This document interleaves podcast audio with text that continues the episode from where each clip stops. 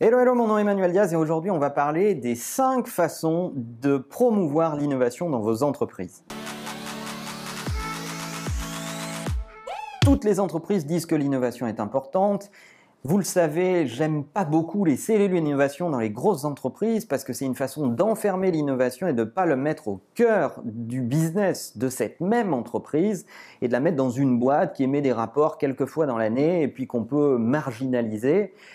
Et finalement, lorsque vous voulez regarder si l'innovation est réellement encouragée dans une entreprise, je pense qu'il y a cinq facteurs clés à regarder de près. Avant toute chose, parce que j'en entends déjà certains, on ne parle pas de recherche et développement fondamental, on ne parle pas de innovation dans le dur, on parle des petites améliorations itératives de l'innovation du quotidien qui amènent à améliorer les processus, les outils, les métiers, les habitudes.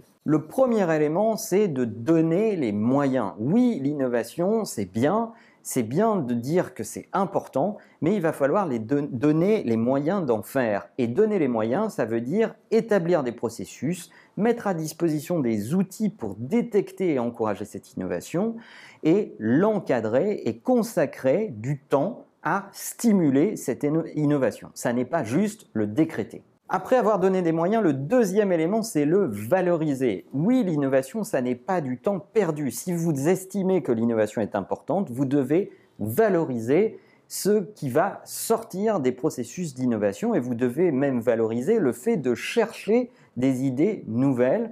Donc, l'innovation, ça se valorise même quand on n'a pas encore trouvé l'idée Waouh. Le troisième élément, c'est arrêter avec vos boîtes à idées, vos processus soi-disant euh, vraiment anonymes où on glisse un papier avec une idée, etc., etc. Stop. Euh, l'innovation, c'est un processus sérieux qui s'assume, qui se fait de façon collective.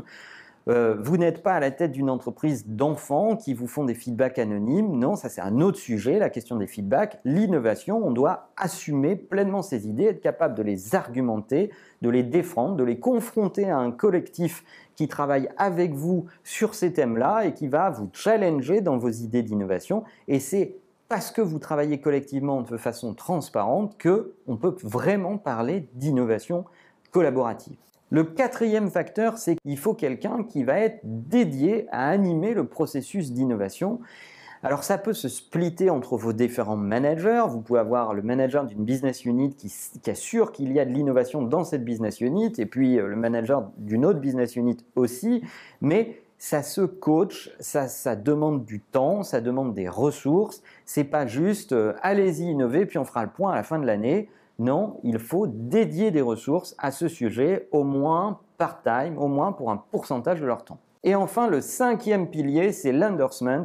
Il faut impliquer toute la pyramide de l'entreprise. Il faut que vous arriviez, si cette entreprise décrète que l'innovation est importante, à impliquer le top management, à impliquer le directeur général, qui va être capable, à intervalles réguliers, de regarder ce qui sort des processus d'innovation, d'émettre un avis, d'aiguiller les gens qui ont travaillé sur ces idées-là et de valoriser ce qui sort de ces processus d'innovation.